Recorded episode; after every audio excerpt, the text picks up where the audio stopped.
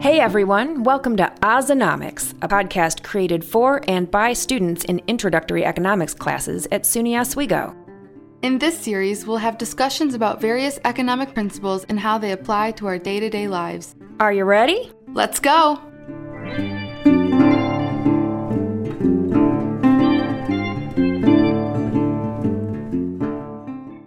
Hi, my name is Tyler Rogan, and today I'll be discussing a few real life economic topics regarding hunting. The title of this podcast is Hunting Meets Economics. The topics I will be discussing are the overall hunting market, opportunity cost, demand and supply, price elasticity, sunk cost, scarcity, and the cost of production.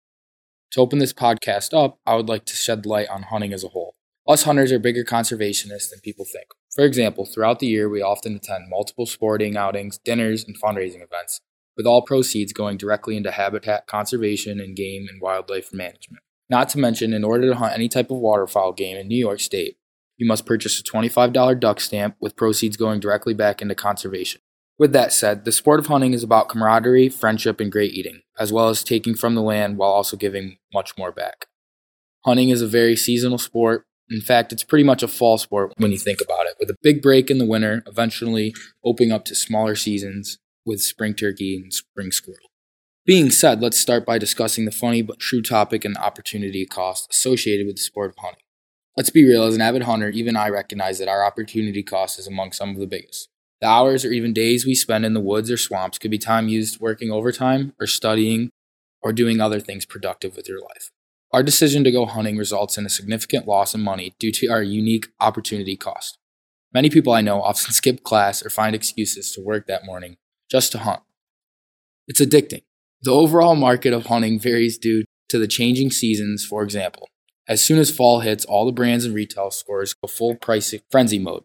Deer season, turkey season, and waterfowl season are the big ones that cause hunters to flock to stores for this year's new gear and new ammunition. Once winter hits, stores slowly start to mark down gear and ammunition from about 5 to 10% in the winter to 50% in the summer. Turkey loads and turkey gear does go back up in the spring, Besides that, the demand and supply is shaky, with all other hunting gear typically staying between 5 and 10%.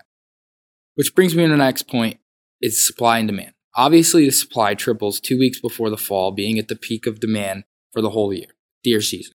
The demand increases, again, due to the upcoming anticipation of deer season and waterfowl season. Oftentimes, a surplus of gear and ammunition in hopes for a huge push in the fall always leads to a surplus in the spring in summer, causing every hunter's dream a huge price reduction in stores due to the low demand without excess of supply. Leading to the topic of price elasticity. With changing seasons of hunting, it causes price elasticity to be all over the place. Like I just mentioned for the supply and demand. Price will be high in the season, fall and the spring, but will fall during the winter and the peak of winter and the summer when no season for hunting is open. As far as cost of production, hunting gear tends to typically be a little higher since a lot of brands stand behind American made items. For example, all of Remington's products, guns, and ammunition are made in America, where if they outsource some of their productions to overseas, the cost of production in retail stores might be lower. Although I myself am a big fan of American made, which helps stimulate our economy, another funny topic for hunters is sunk costs associated with our very expensive. Think about all the shots you missed especially as a waterfowl hunter. The amount of shot shells that you miss is considered a very considerable expensive sunk cost. With a box of shells retailing around $30 nowadays, that is a huge sunk cost that you just kind of forget about as a hunter. Scarcity is also a very big topic in hunting. This year's waterfowl limit went from geese went from five birds to two a day, with the duck limit changing from four birds to two birds a day this year this is a direct result of scarcity, which has been going on for years now, which is the reason I cite controversial.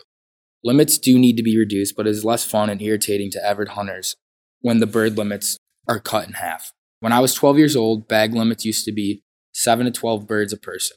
That's crazy. To recap, we talked about opportunity cost with what you could be doing with your time, scarcity of birds, the sunk costs that go into hunting, ripped gear, outworn gear, shells.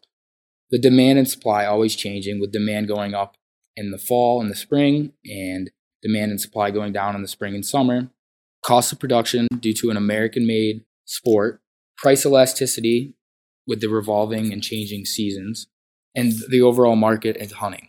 This podcast, Hunting Meets Economics, was a real life example and, in my opinion, a great way to better understand very important topics for economics. Thank you. I hope you enjoyed. There you have it, folks, on another edition of Ozonomics, where economics becomes easier for Oswego students to understand, where you get your money that you pay for your tuition's worth. If you feel like being ahead of the curve, grab a seat, grab your phone, shift your fingers left and right, and download Ozonomics on the podcast app. See you later. The introduction to this podcast was provided by Kate Sones and Gabriella Schaff. Michael Kalawali provided the outro. Music by Lobo Loco.